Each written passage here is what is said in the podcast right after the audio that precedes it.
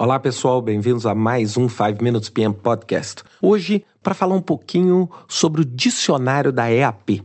Muita gente, quando faz o escopo de um projeto, a maioria das pessoas faz isso através da EAP, da estrutura analítica do projeto, onde você quebra o projeto em pequenos pedaços orientado ao produto que você vai fazer. A partir do momento que você quebrou até o pedaço desejado, ou seja, o tamanho desejado de trabalho, você tem ali o pacote de trabalho, ou seja, aquele menor nível de trabalho no qual você executa as atividades.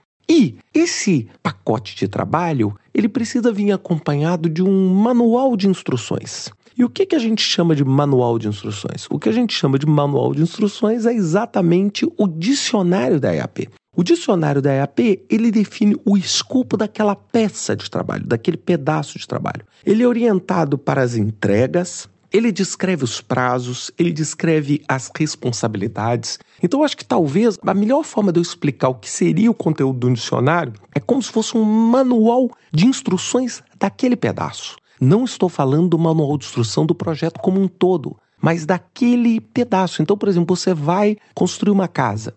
E aí você define que um dos pacotes de trabalho é a instalação da porta.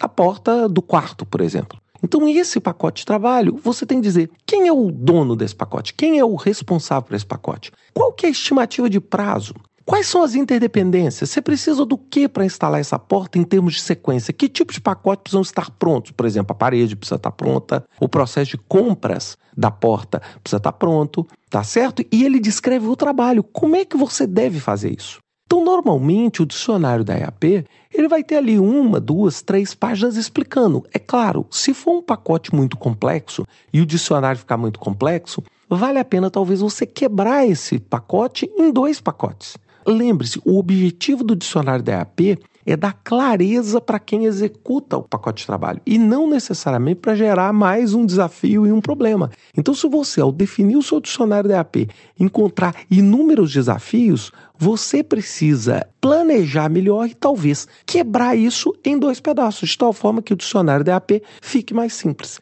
Então é isso. Isso é que vai dar a dimensão. Então, se o seu projeto estiver dividido em mil pacotes de trabalho, você deve preparar mil documentos como esse. É claro, alguns deles vão ser extremamente simples, outros um pouquinho mais complexos, mas isso vai ajudar a quem executa o trabalho a executá-lo de uma forma melhor. Bem, pessoal, é isso que eu tinha para falar para vocês essa semana. Até semana que vem com mais um 5 Minutes PM Podcast. Até lá.